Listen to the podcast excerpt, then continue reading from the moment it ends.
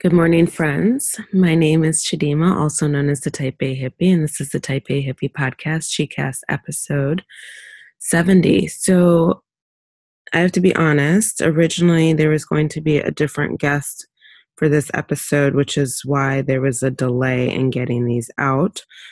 I am recording in real time, and this episode will actually be live today. Um, this is the last episode of the 10 episode arc of survivor stories. And I figured that I would fill in because I am a survivor and because I have a lot to say about what's been going on recently with this reckoning. So I'm going to disclose something that I have alluded to over various episodes from time to time. Um, I do my best, yes, to interact with my guests and to allow their voices to be heard because you tuned in to hear their story, not necessarily mine. And so when I was seven years old, I was molested by a family friend. And I have recently been in contact with the abuser. And I intercepted, I was at my parents' and I noticed that this man had, slash monster, had sent a holiday card to my parents. And so I sent it back. I wrote return to sender and sent it back. And additionally, I wrote a letter to him and his wife confronting him, alerting her. And instead of speaking with me or attempting to connect with me, his wife sent an email to my mom and to my dad, and her husband was also on that email. Now, friends, this happened, I was seven. This happened over 30 years ago. And this woman very easily could have connected with me to even ask a few questions. And what is most upsetting, I would say, is that she didn't do that. And that I'm almost glad I didn't disclose, except for the fact that statute of limitations has run out for that sexual assault. Um, I was a minor. I was unable to consent. That was not consensual at all. Um, I don't know that I would have been able to live with someone not believing me. And so I hadn't told my parents until I moved back to Michigan about 18 months ago. And it just breaks my heart thinking about how so many survivors are not believed. And this is why survivors and victims of sexual assault sexual harassment, sexual abuse oftentimes do not speak of their experiences because they're often not believed. And then I think about this case of this man who abused his power, abused the trust of two major organizations, although I believe that some of those organizations, USA Gymnastics, the Olympic organization, and Michigan State University, were complicit. I do believe that enough people knew that could have taken this down and ended this years ago, decades ago. And in our family, we say something like, no, sorry for you. So, whatever fallout needs to occur as a result of that, I hope it does quickly.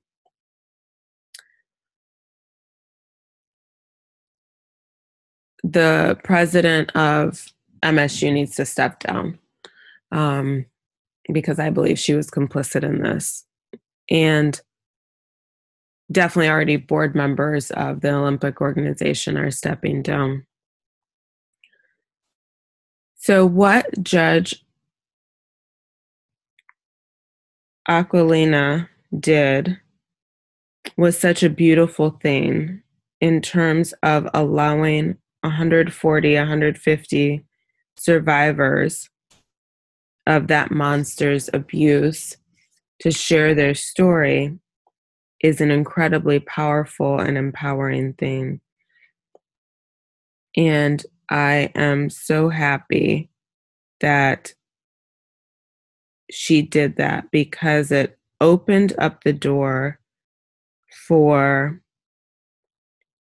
people to allow the pain of their experience to come out and be demonstrated. And that is so powerful. And it continues the healing process. So, Judge Rosemarie Aquilina, I believe you're a national treasure. And as a survivor myself, I appreciate what you've done for those women. Some are still students at MSU. You know, and I have a response. I'm waiting for a couple other things to send to the wife of the abuser because her email to my parents, even though I'm a grown ass woman, was an attempt to silence my voice. And I am sending her my victim impact statement because she needs to she needs to read it. So all this to say that that abuse did change the trajectory of my life. in retrospect, would I I do wish it never happened, to be honest. I can't even say that I'm glad it happened. Um, I'm not glad it happened. It stole a lot from me. And it's had an impact on my life in measurable ways. And I thought that I may take this opportunity to at least read some excerpts from this statement that I am making. Because writing it, while difficult, was really helpful as I continue the path of healing. And like I said, I come from a place of not regretting the past or wishing to shut the door on it. And yet, my life would have been very different if the abuse abuse had not taken place. And so I could relate when a lot of the survivors were sharing their stories and sharing their victim impact statements. And so I pulled some of the best to include in my own. I will, because I haven't sent this to this woman, will leave out the names at this point. Um, I've considered saying it and calling it out. Um, and I might do it in another episode, so we'll see. Good morning. It is quite unfortunate that instead of speaking directly to me, woman to woman, you decided to do what countless spineless women have done. They have chosen to live in the lie and choose denial over decency. Your choice, my friend, your choice. You will have an opportunity to account for this choice when the time comes. When I was seven years old, your husband began to molest me. Fortunately, unfortunately, the details are fuzzy because of the shock and trauma. As a result of his hideous, unchristian like, sick, twisted, disgusting actions, my life took a trajectory not unlike other survivors of sexual abuse and sexual assault.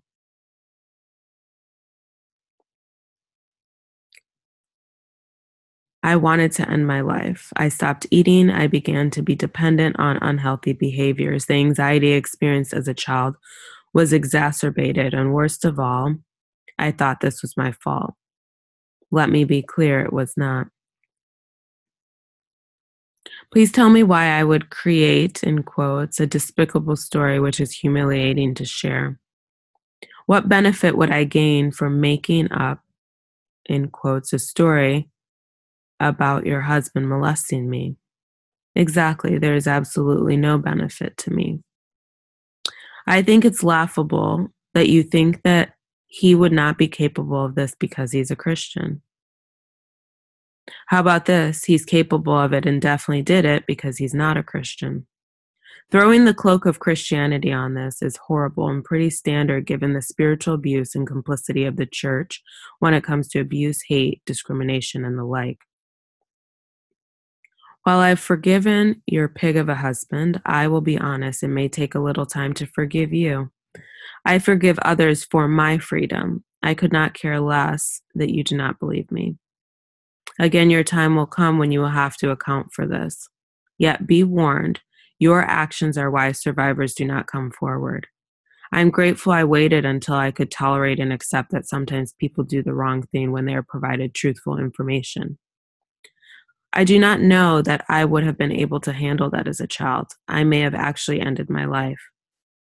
Now, the real question comes down to I truly hope, for the sake of your own children, that he only molested me and not them. I pray he only molested me and not other family friends. In quotes, truly. I have devoted the last few years to amplifying the last few years of my life to amplifying the voices of survivors and smashing the stigma associated with surviving sexual assault and domestic violence, among other things.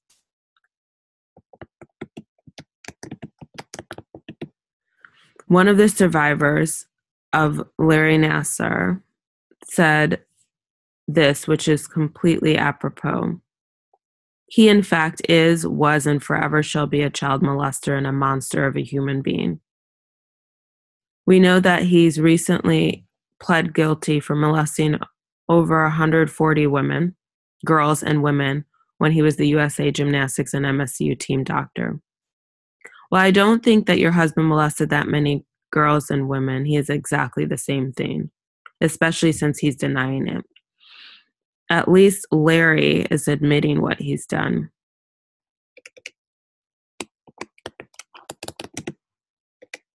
Some quotes from the victim impact statements during the trial in case you missed it.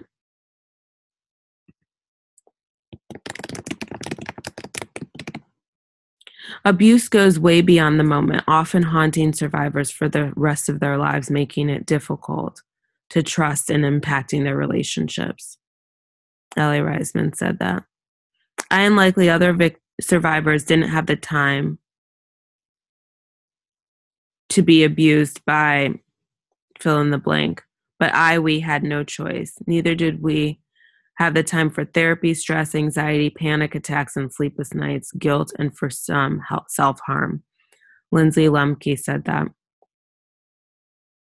He abused my body, he abused my trust, and left scars on my psyche that will never go away. His abusing me has imposed a terrible, undeserving burden of guilt for my loving parents. People should know sexual abuse of children is a type of abuse that is not only happening in Hollywood and media or the halls of Congress, it's happening everywhere. So, sexual abuse, sexual assault, sexual harassment. McKayla Maroney had some someone read her statement for her. So be on notice. If you have anything further to say about this situation, I would appreciate the minimum courtesy and hope you dig deep for some common sense, even though I know it's not that common, and simply respond to this email or not. Do not contact my parents. You are a 50 to 60 year old woman, and I'm in my 30s. For what reason would you contact my parents? I'm speaking to you about your denial about being married to a child molester. This has nothing to do with my parents. You are only exacerbating the situation and gaslighting, likely in an effort to silence me. Well, that will not happen unless you end my life, which you will not do. And I'm not going anywhere because the divine has given me a lot of work to do. I pray for you all. I pray you come to terms with this reality. I pray that your husband does the next right thing and doesn't do this anymore. I pray that my heart softens towards yours and I begin to feel empathy for you. Again, do not email my parents about this matter. This is between you and I. And quite honestly, I don't need anything from you. And I'm not sure there's any more for you to say to me besides, I believe you.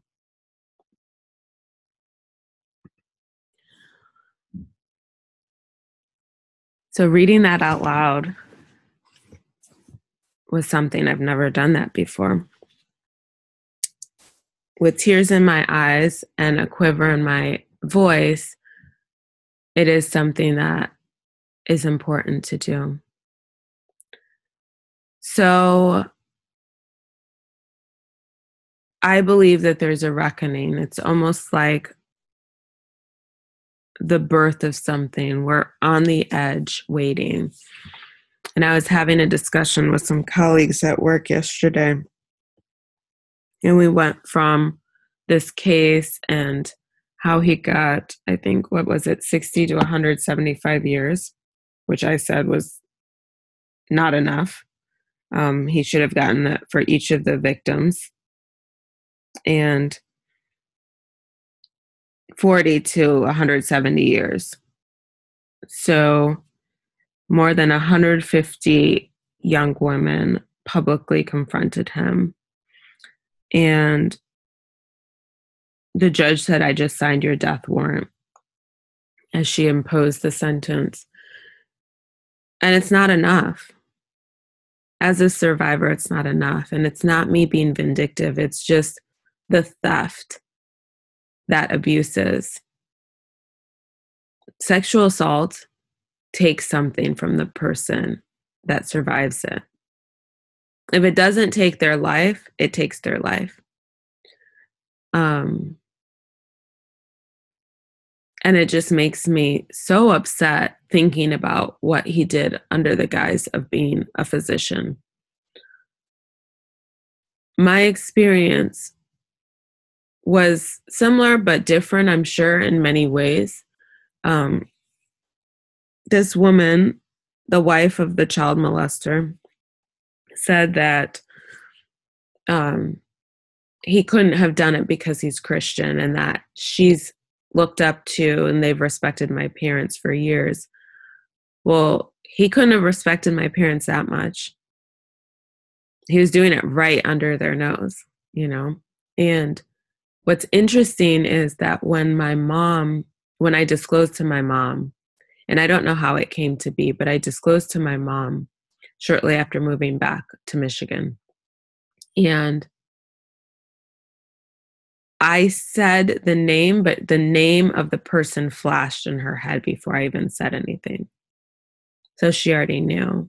And to me, that's a connection that can't be ignored. It's a data point, as my brother would say. And five years ago, I had flown home from Vegas for my brother and sister in law's. Um, they did a Nigerian traditional wedding, even though they had already been married for 18 months or so. And then they did a wedding reception because they married quickly so that they could move together from Michigan, Chicago to Denver. And the abuser was there at this event. And he had the nerve and the audacity, friends, to grab my arm. Probably to, I, I, it doesn't even flipping matter why he thought he should do that. Um, he should not have. And if I could have left my arm with him for the rest of my life, I would have done it. I could not get away fast enough. And I hadn't yet disclosed, and I was in so shock with the situation that I reacted for sure and didn't respond. And if I could do it differently, I, I would um, for a number of reasons. But yeah, that was something I had not ever, I had not experienced up until that point. And so this is one of the reasons I'm so devoted to amplifying voices and smashing the stigma because so many people are suffering in silence because they don't think someone's going to believe them. And if you're listening, if you're listening and you need to share this episode with somebody else along with any other episode, please do. If you're listening to this episode and you feel like no one's going to believe you, I believe you. I believe you. In Washtenaw County, there was a campaign called Start by Believing. And I think it's really telling and sad that that is the name of a campaign because it indicates that and is indicative of broader society that we don't believe victims. That coming forward is a waste of time. That you'll be shamed back into silence. That you'll be asked all the wrong questions. So if someone asked me what was I wearing, I don't know what I was wearing. I was 7. I don't know why he thought that it was appropriate to touch my genitalia. It wasn't. I never would have wanted that.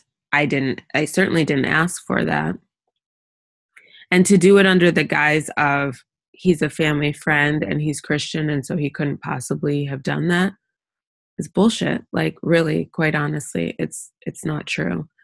And so um you know, the church overwhelmingly has done a lot of damage, um, has supported a lot of abuse in many different circumstances. And before I get any hate mail or any rude comments or emails, I do believe that there are people that live their lives in alignment with Jesus Christ. Some of them attend church, some of them don't. I think overwhelmingly, as an institution, the church has done more damage than good, period. Are there exceptions to that rule? Absolutely. Do I attend church? No. For my deconstruction process, it has involved not going back to church. Will I stay away forever? I, I, I don't know. Forever is a really long time. What I do know is that in my life, if I allow the guidepost to be connecting with Jesus in terms of a man that was a rebel, a man that was a social activist, he was involved in social justice. He did not um, placate or play to the status quo. That's the one. That's that's the, my guiding force. I choose to say the divine um, because for me that just allows so much space and so much freedom and i'm not confined to any one thing. Um, i embrace a lot of different perspectives in terms of faith and spirituality. Uh, i've just been very disappointed for obvious reasons with the church as an institution. Um, the church has overwhelmingly supported people like roy moore people like the current one that is defiling the White House. Um, and turning things inside out and upside down and shrouding themselves in the cloak of Christianity. I mean, in Alabama, things turned around because overwhelmingly Black women came out to vote. Black people came out to vote, specifically Black women. And what baffles me is that some people were in the voting booth and literally were confused or distraught with the decisions they had. They had the decision to support Doug Jones, a man who believes in a woman's right to choose. Again, I don't believe that anyone is for abortion and likes abortion. I, that that's not a thing. Supporting women's rights, now that's a thing. Supporting a woman's right to choose, now that's a thing. And a child molester, those were and a man who sexually assaulted girls because they couldn't consent. A man who was banned from the local mall because he was in his 30s and he kept pursuing teenagers. They literally were confused about what to do. And so instead of voting for Doug Jones, they voted for Mickey Mouse and Big Bird and Batman and wrote in people, you know? That baffles me. What's happening in Hollywood with Me Too, right? Um, the fact that, you know, I'm not, I wouldn't say I'm cynical, but we have a saying also in our family. We have a lot of different sayings in our family, like, so and so can't be trusted. Hollywood can't be trusted. I do believe that there are people embedded in that society that knew what was going on with the pig of a person, Harvey Weinstein. I believe that. I believe that completely. I'm not confused about that. Um, so that is something to think about, you know. Why do we have to have campaigns saying, reminding us to start by believing? Why is a woman who's heard word about her husband, which I understand is shocking, why is she inclined to reach out to an adult woman's parents? What was she doing? Telling on me? I don't understand that. what was that all about? Why are we inclined to acknowledge a Melissa, a, mm-hmm, Alyssa Milano's tweet of hashtag me too and forget that Tarana Burke started it in 2006? Is it because Alyssa Milano is white and a celebrity and Tarana Burke is black and an activist? You know, why are women of colors sexual assaults and harassment and abuse considered less important than white women? A lot of questions, a lot of questions. I don't have the answers. I have some thoughts. Um, and I think it's really important for us to go backwards in order to go forwards and to right some of these wrongs. And Judge Rosemarie Aquilina was able to do that, in my humble opinion. She really helped women everywhere speak out. Originally, the number of people who were going to um, provide victim impact statements was a smaller number. And she just kept inviting people in. She kept inviting people in, and how she did it was so beautiful. It brings tears to my eyes. She said, Thank you for coming. And what would you like me to know?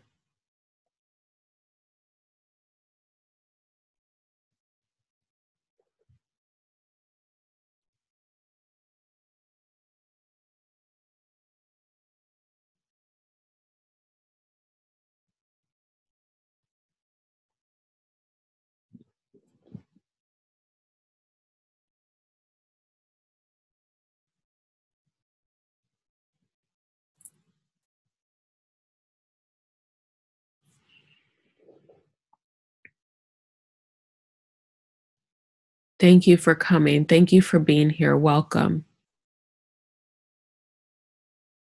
What would you like me to know? And as a result of that, more and more women, some who are still students at MSU, came forward to share their story.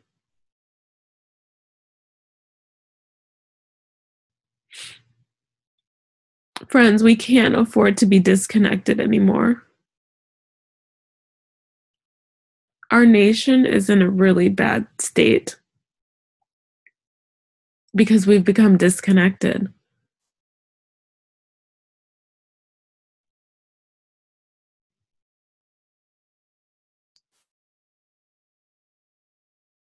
So when someone is harassing someone else and I'm speaking in gendered terms. One of my best friends tagged me in a post yesterday, and she was getting breakfast from a, from a place, and the guy, she was walking in, and two guys were walking out, and they were like, Ooh, wee. I wish that you were in there when I was in there, and all this other nonsense. Like, one guy said she he would have wanted to have breakfast with her and the other guy said he would have wanted to have her for breakfast. That is inappropriate. That is not a compliment.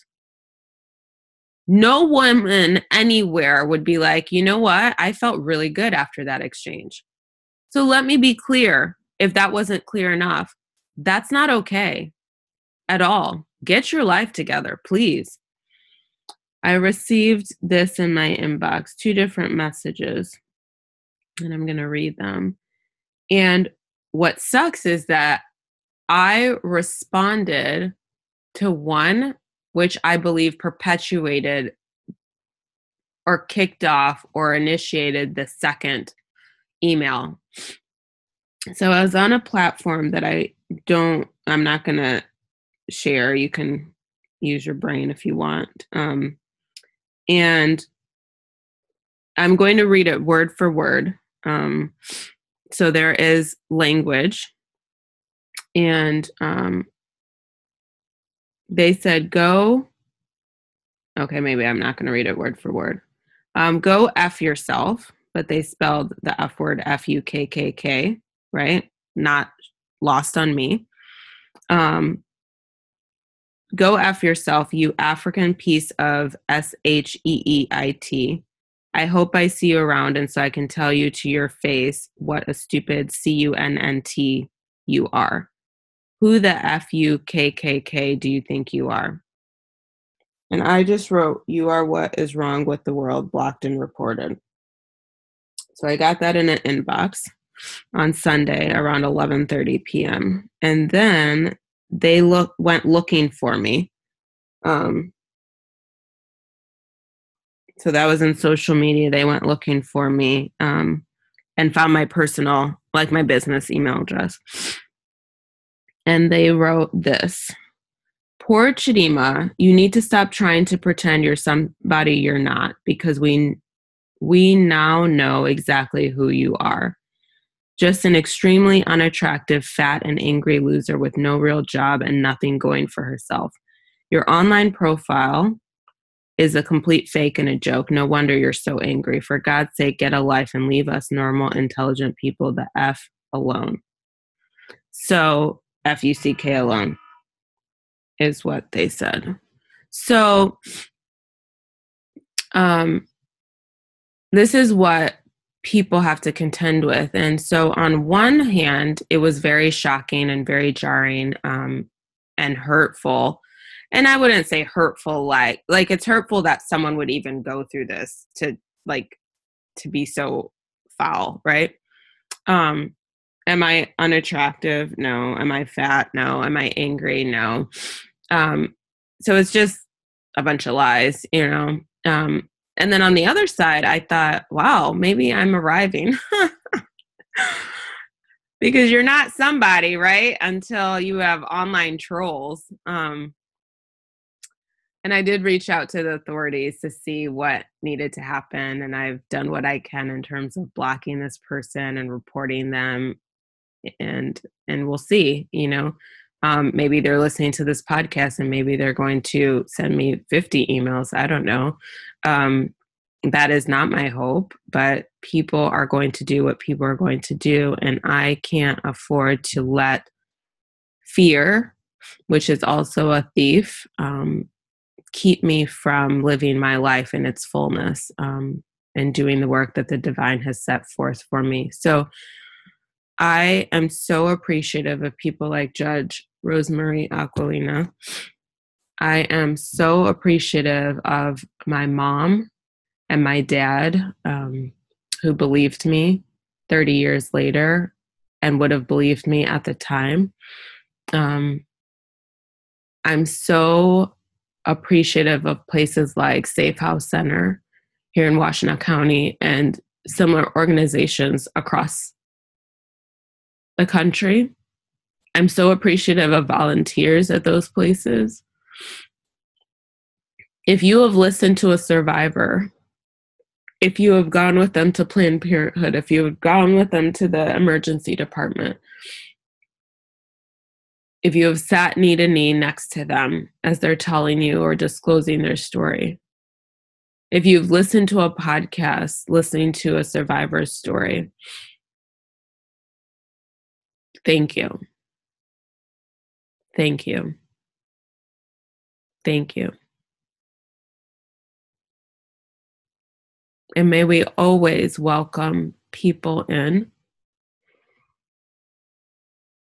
and ask, What would you like me to know?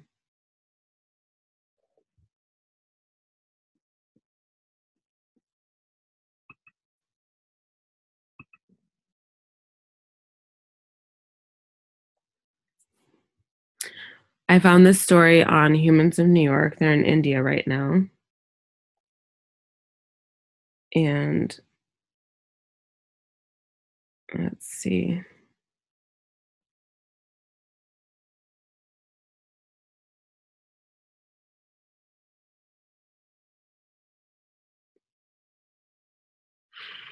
I don't want her to depend on anyone when she grows up. From the very beginning, I've been dependent. I barely left my home until the age of 18. I'd only walk from school to home, and even then, I'd be accompanied by my brother. I had no idea how to face the world outside. I never even learned to ride a bike. It's going to be different for her. I told my husband, whatever she wants to do, I'm going to support her. And I've already gotten a bike for her. The moment she is old enough, I'm teaching her to ride a bike. This is in Jaipur, India. It's a young mother and her daughter. And I just loved this story when I read it, and I thought it was absolutely appropriate for today's episode. So I want to thank you for listening to my story. I really appreciate you. Thank you for your support. This is the last episode of the Survivor Series 10 episode arc. The next arc will be stories of sobriety. And so I have some really great guests lined up for that. We'll go back to normal programming next week.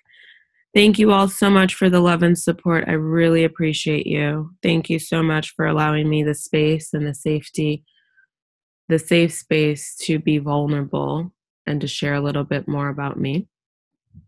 I honor the place within you where the entire universe resides. I honor the place within you of love, of light, of truth, of peace. I honor the place within you where when you are in that place in you and I am in that place in me, there is only one of us. So may you have a gratitude filled rest of your day, a great week. This is the Type A Hippie Podcast, ChiCast episode 70. My name is Chidimma. Namaste.